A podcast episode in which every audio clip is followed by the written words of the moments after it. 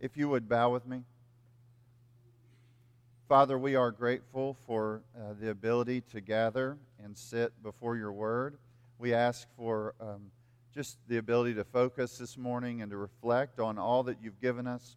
Uh, we pray that we would, even in some of the difficulties of the passage we're studying this morning, we would see uh, your heart unfold before us uh, in a powerful way and that we would be changed. Lord, we need you to do that work by your Spirit to open our hearts to see and to live in light of what you have said to us. In Christ's name, amen. You ever confused by the way God works in life? I mean, sometimes if you look throughout your life, you kind of wonder, like, what was he doing? You know, maybe you think, did I miss him? Or uh, it just there are things about situations that come up, and you wonder, uh, what, what is he doing? I mean, really? I mean, what is he accomplishing? What is he doing? Uh, we don't always know exactly. You know, it's. Uh, I was reading a commentator this week, and he said that uh, his dad wouldn't allow whistling in their house growing up, and he always wondered, like, why won't he let anybody whistle? Like, I, I don't understand. And so he uh, that was like against the rules. It really wasn't. I can't, you know, it's like sometimes you come to that place where you're like, I don't really understand and I don't know exactly why these things work the way in which they do. Uh, and yet, there's these kind of things not only in Scripture, but also in life where you're like, man, I don't fully uh, understand how all that fits together, especially in the moment. I mean, it's just kind of uh, something I think we all have to see in the moment, I don't always, you know, understand fully. But I think it's interesting because the life of Job, like early on when I studied that, uh, I, I, you know, I tried to like make sense of it, and I realized it was in the wisdom literature. And so, being in the wisdom literature, I, I knew that it was to, to kind of promote wisdom in me. And uh, one of the things about that uh, is as you come away from it and you look at Job's life and you're thinking about all the things going on with him, you realize, like, one of the things is that he had to just be silent and say, God is God, and I'm not. And some of our griping and complaining, or, you know, like anxiety or whatever you want to say, it comes down to the fact that we won't get to that place where we say, God is God, I'm not. And I need to be quiet. And I need to say, He rules, He reigns, He's in charge, He's accomplishing uh, His purposes. And so, 1st and 2nd Samuel, if you were to just kind of say, what is this all about? God is establishing His monarchy. It starts with a rocky start, and then there's bumps along the way, but ultimately, we understand it would stand. God's plan, His purposes, they will stand. He, he's going to accomplish it through the line of David. You know, David is God's king. He's a man after God's own heart, but he was insufficient for the task. He just didn't live up to it. He did not accomplish the things uh, that, that perfectly that were to be accomplished. He was imperfect, and there were moments of folly that you're like, man, I would love to erase that chapter if you were David, but ultimately, uh, he demonstrates traits of the king to come and we're left kind of in hope, longing for uh, the king that would come that would truly bring about a blessing to uh, Israel and to the world. And so, uh, as we do this today, as you're looking at it, I want you to think back to chapter 21 and you remember there's this great calamity then, and then you pick up here, and it's really in the conclusion here that we're seeing another calamity, another thing that's like oh my goodness, uh, people are, are dying, there's, there's trouble. And in both cases, David is kind of responsible for, for halting this troublesome time. Like God uses him in that way. And so um, it's in both times you see him ultimately uh, pursuing God, pursuing his will, seeking to do uh, what would honor and please God. Now, you might also just kind of note this, just a, a, couple of things just to think about as we get started.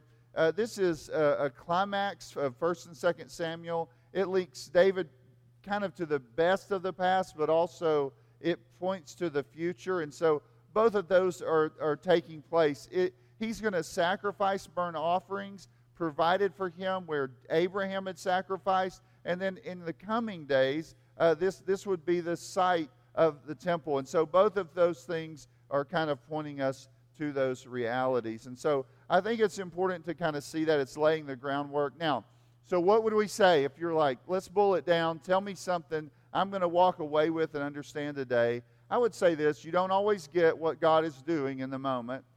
God's kingdom that He promised stands, and it stands today, like where you are in your life. It stands. God's King reigns, and He stands. And it's, it is like God is orchestrating the events of history flawlessly, and His kingdom will stand. It will never end. And in the midst of all this trouble, we just have to say, you know what? Over and over and over again, God is portraying for us that even through like sin and all kinds of wicked deeds and activity, God is sustaining uh, His world and He is keeping us to the end. So let's start in verse 1. And really, you could say in verses 1 through 9, it, it's, uh, again, I, one author, I like the way, I think it was Davis who says, he kind of outlines this, but he, he calls this the mystery of wrath. And this is an interesting thing for us because some of you maybe you like mysteries. Some of you may like to read books that are going to kind of, they're leading up to this place and you love that or a movie and you want to say, "Oh man, I like that." And and some of us like it too much.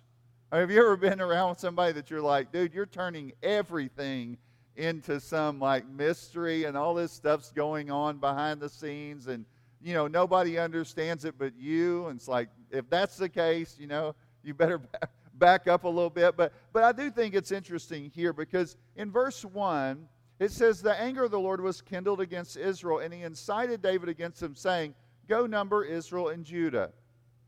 It says again. So it's like, it's not the first time. If you were to come into my home and you were hanging out there, you would say, Those boys again fired their dad up. Right? And, and, it, rightly so, most of the time, not usually just anger, just because, like, I have this fit of rage inside of me. It's just like you keep, like, you know, like picking at me. Ultimately, you're going to wake me up. You know, it's like, but I mean, you understand, like, again and again and again, Israel's going to kind of do those things, and God's righteous anger is woke up against them, you might say. It's kindled and he incited David against them. Now, here's another interesting thing. It's God is going to move David towards addressing this issue. And he's going to do so by having him number Israel and Judah. Now, I, I do want to say one other thing. There are um, some people that think of like the God of the Old Testament and the God of the New Testament is different. You know, we would say to you, he is the same yesterday, today, and forever. Right? That's just a reality. And God's anger against sin is the same yesterday, today, and forever in, in the sense that He hates sin. And so God is going to address sin because His people's obedience is not just an offense to Him, but it it causes destruction to them. it's like it's, it's destroying them. I mean, that's like saying to some, some, someone, for instance, that is like a, a parent that doesn't really uh, tell their kids something. Well, let's say they say, Stop doing that, Johnny. And then Johnny goes off and does it, and then they get back into their conversation with someone or like caught back up in their phone Stop doing that, Johnny. And then that, you know, he's just doing well one day, if you really realize that behind that, it was he was they were saying, Stop doing that, Johnny, because Johnny's playing in the road. And little Johnny doesn't really listen to anybody because mommy and daddy never really make him do anything. And then what happens one day when mommy is caught up just doing her thing and little Johnny is playing in the road. What would that be like? For a car to come down that road and little Johnny never listening to any of the rules, does what he wants to do. Who would say that was a good idea? Would you think of that as a good idea, parenting that way?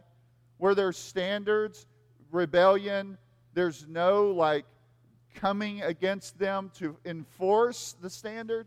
What kind of parenting is that? Is that love? No.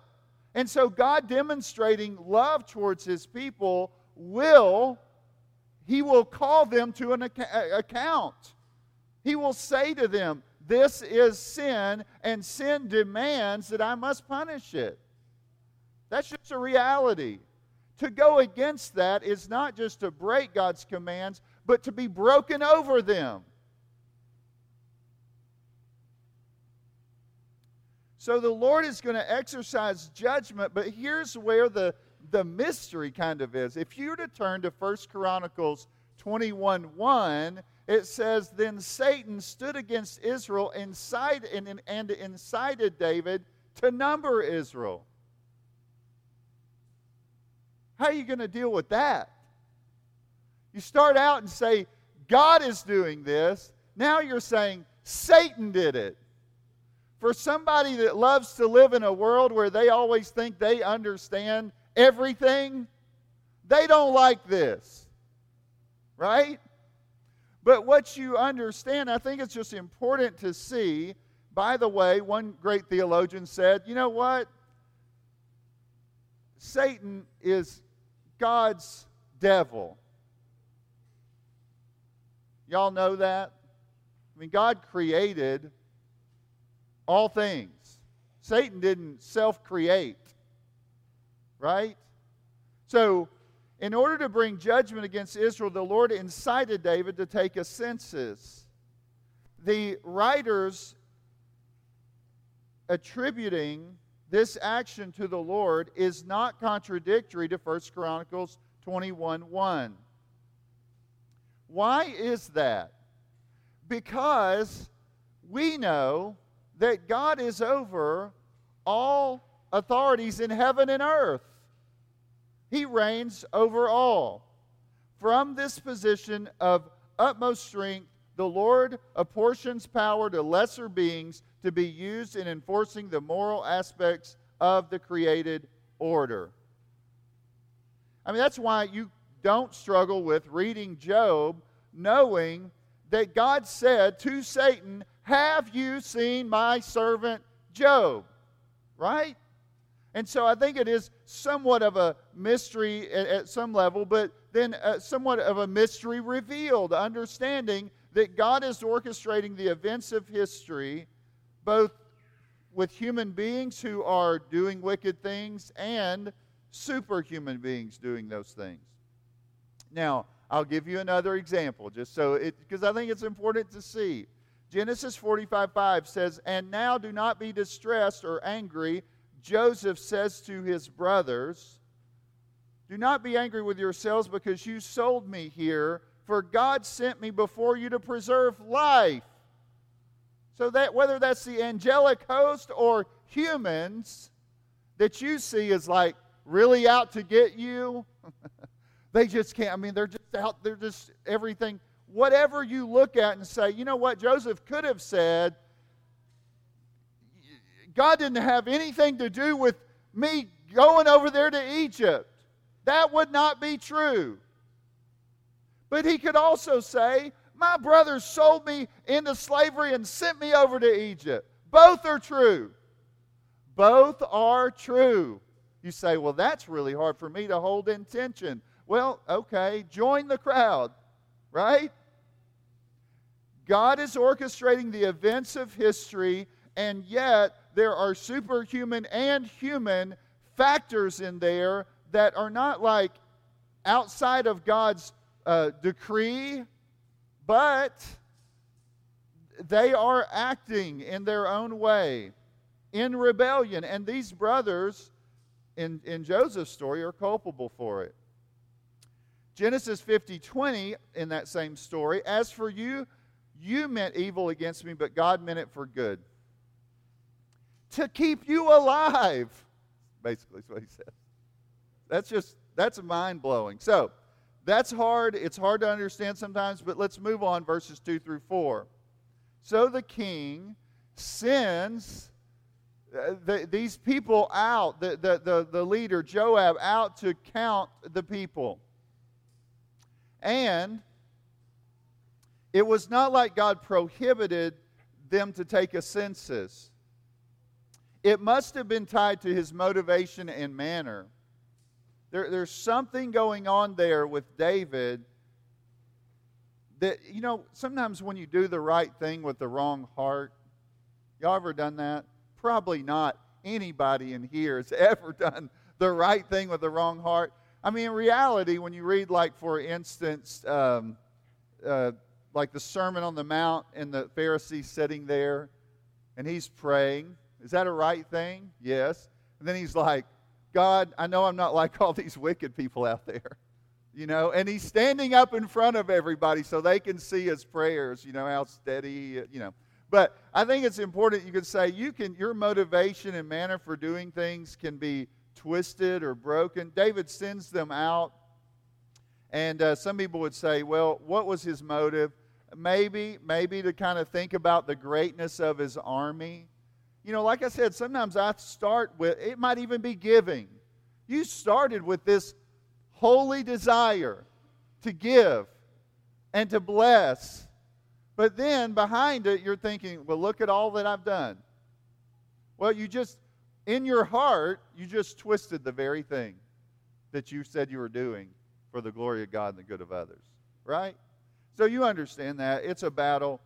Joab's even disturbed by it because he doesn't really understand like why would david be doing this? Could he not see the lord kind of could do anything he wanted to with israel? He would stand behind them and fight for them.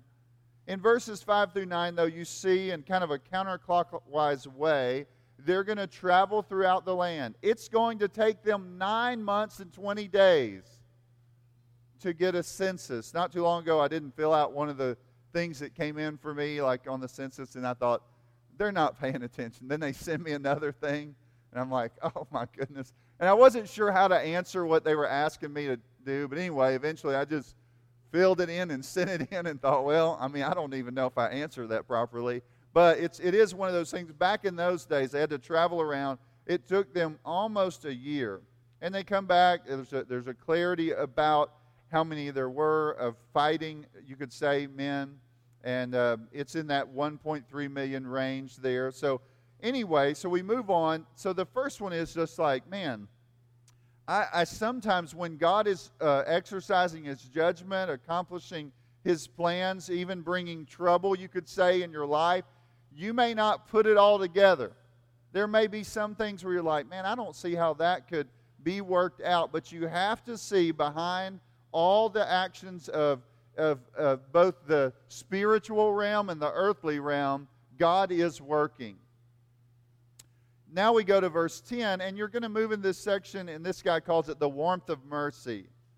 But David's heart struck him after he had numbered the people, and David said to the Lord, I have sinned greatly in what I have done, but now, O Lord, please take away the iniquity of your servant, for I have done very foolishly. So David, again, seeing what's taking place. You're thinking like, is the, the Lord not got, the Lord seemed to be guiding him, but and we not just don't get we're not given all of the information. We just know that whatever David did in that moment, again, like he, in some level he was tempted and walked into that temptation.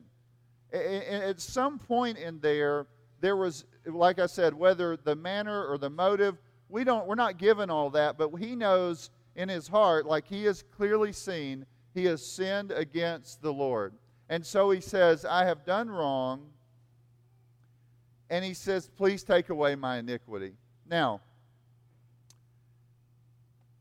when you're moving into this realm, when you're seeing this, I just think one of the things personally for us is to say, do you regularly find yourself doing that? Just I mean, are there times where you feel like, man, I have been able to see my sin clearly, and at other times in my life, I almost think that I never sin? You know? it, it likely, someone who really thinks that they're not really sinning much, those people have a very low view over time of God's holiness. And therefore, like a very uh, low view of their need for the cross. Because they're pretty good people in their minds, you know. But I think the closer you are to the Lord, the more clearly your need for God to rescue you from your sin is. The closer you are to understanding the holiness of God, the greater the cross becomes. You think, I need a big cross. People that are not really that sinful in their own eyes need a small cross because they're they're there and why would they need a very big cross? They're a pretty good guy, pretty good person. God would accept them kind of, you know, mentality. David sees his sin and he understands the fierce nature of it, how horrendous it is, the weight of it, and he wanted that to go away. And the Lord sends a prophet, as we've seen before. This is different than before, where David's like kind of, kind of shucking off his sin, not thinking about it, and a prophet comes and tells him a story and reveals his sin. In this case, David is at this place where he is sensing this now. He wants the Lord to take it away. And David sends, I mean, God sends a prophet to David. The prophet says, Look, there's three things that can be done. I mean, it, the, the, here are the three. There can be three years of famine, three months of fleeing from uh, one of your foes, or three days of pestilence. There they are. And so, how does David respond? David is broken over it. He's heartbroken. He just can't, I mean, he can't stand to see what's taking place. But he knows one thing, and this is really important too for us to understand. Hopefully, you kind of get this, but it, it's look at verse 14. I am in great distress. Let us fall into the hand of the Lord, for his mercy is great, but let me not fall into the hand of man. He does not want to be left in the hands of men. He's been there before, and certainly we know behind all of that God is working, but he's thinking, I just want to be, if, if someone is going to give me a spanking, let it be this merciful God. It, it just, that's what drives him. He just wants the Lord alone to be the one to bring it about. And so, what we see is in this distressful situation, David thought about the numerous mercies of God and the greatness of it, and he says, Let that be the case. And so, what happens is, is this pestilence will fall on them. Now, um, one other thing just to kind of think about is this this person writing about this says must you not have your best theology for your darkest moments? Just remind us of that, Lord. That's what you might say. In my darkest moments, when things are, they seem like so like um, insurmountable, let the thing that I do is hold on to a right understanding of you. Here, here's, here's the thing some of you here today are just coasting I mean, that's just reality. Everything's kind of good right now. You're like on cruise control. But it's not always going to be that way, right? I mean, it's just, it's not. I mean, it's coming. Trouble, you're, you're, you're going to face times where you're just like, I don't, I don't even know what to do. I feel like somebody like spun me, and then I, I wake up and I'm trying, and, and then I'm in the dark. And I'm, I'm like stumbling in the dark. And in those moments, you want to know, and, and when you cannot think that clearly, as we talked about a couple of weeks ago, maybe the only thing on your mind is, Lord, remind me of a hymn, remind me of a psalm, remind me of something that declares who you are so that I can see you clearly. And in that moment, make the decision to move towards you. That's what David does. I will press in to this God who certainly is going to, he is going to punish, but I'm going to press into him because I know ultimately he is merciful. So, verses 15 through 17, this pestilence hits, and 70,000 men die. And then in verse 16, and when the angel stretched out his hand toward Jerusalem to destroy it, the Lord relented from the calamity and said to the angel who was working destruction among the people, It is enough. Now stay your hand. And then verse 17 Then David spoke to the Lord when he saw the angel who was striking the people and said, Behold, I've sinned and I've done wickedly. But these sheep, what have they done? Please let your hand be against me and against my father's house. This kind of makes you think David may not have even known everything going on. Uh, you understand that? Like, we know that God's anger was kindled against Israel. David may not have even grasped all of that. All he could see in the moment was in this census, there were things he did wrong and he felt guilty for it. And he says, Lord, I want that to be done and uh, done away with. And so God is orchestrating in the events of David this thing of bringing judgment upon Israel and at the same time working things in David that he did not fully grasp. He just didn't know all that he was doing. And so, in this moment, we see God's mercy we see David's heart being refined. We see his desire for the people. We see him wanting the best for them. Have you ever met a leader that never really wanted the best for the sheep? Whatever those may be. You could say, well, that's figurative for a lot of things. In this case, it's the people of God. But in that case, it's just like, you, I mean, in other cases, you could look at it and you think, like, who are you for?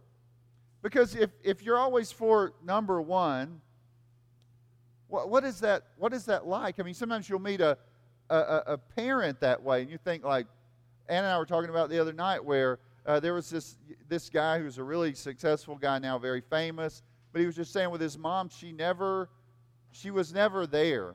She wasn't for them. She didn't live her life thinking about them. That she had been giving this, these children and she thought nothing of them. They had to find their own food, all those kinds of things. But in this case, what we see is God's mercy on display in judgment. And we see uh, David's heart for these people. He speaks of the people as sheep, and he seeks to take up on himself the, the really, he wants himself to face the trouble, not them. Verse 18 and Gad came that day to David and said to him, Go up, raise an altar to the Lord on the threshing floor. So David went up at Gad's word as the Lord commanded. So what do we see? We see here God saying, okay, make atonement for them. Blood has to be shed. And that's important because there's pictures of that that we're going to think about when we think about a greater David and the sacrifice that had to be made. Third section you see the, the, the necessity of the atonement. Verses 23 through, I mean, sorry, verse 20 through 25. So David goes to this place. He meets this man, Araunah, and that man, he comes to David face to the ground. He comes up to David and he says, uh, what, what can I do for you, basically? And, the, and David says, I must have, make an altar.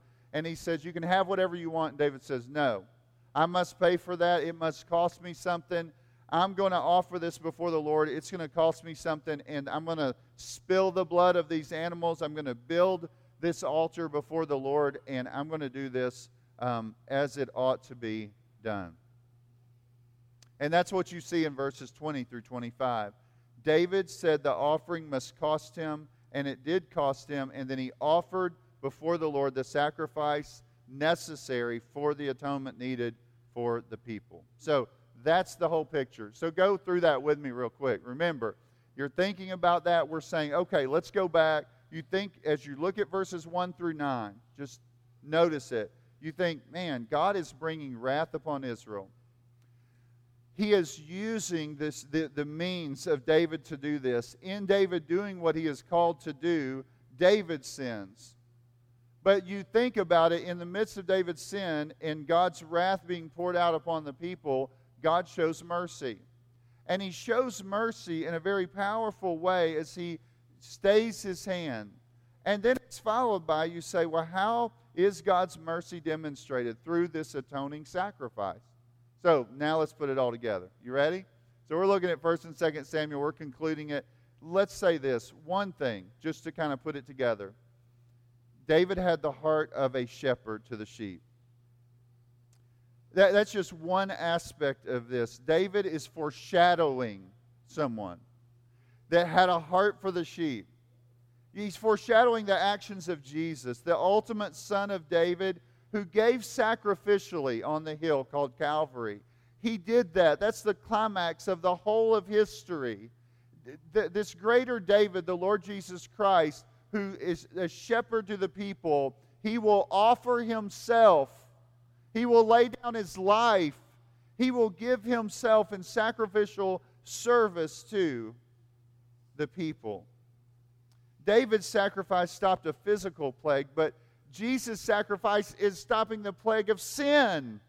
And here's the thing about sin, and nobody kind of sees it all. You know, none of us would see it, but but uh, you know, just looking at things, maybe we just couldn't really put it all together. But the reality is, is that sin infects the whole human race and you look out across it and you say, I see people sinning or transgressing what we know to be right and good. I see all the cost of that. I see death and disease and disorder and rebellion. I see it all the time. And when you stop and think about that and you say, How in the world could this be stopped? The Bible has one answer Jesus laid down his life. That's the answer as a sacrificial lamb. He laid down his life to rescue all who would believe in him. He himself, the scripture says, bore our sins in his body. He didn't just sacrifice an animal. And that's what Hebrews says. The sacrifice of animals doesn't really atone for sin. He laid down, willingly laid down his life. He became a substitute for us. Where we deserve to die, He died in our place. If you are here today and you're saying, you know what? I want to I want to be like David and make an atonement for my sins. I want to make sure I cover them. Go show me the bulls and goats. Get them out. Let me have them. I want to cut them up there. I want to I want to set this uh, this uh, uh, an altar before the Lord and set the wood on fire. I want to do that. The Bible clearly says that does not truly cleanse us from our sins.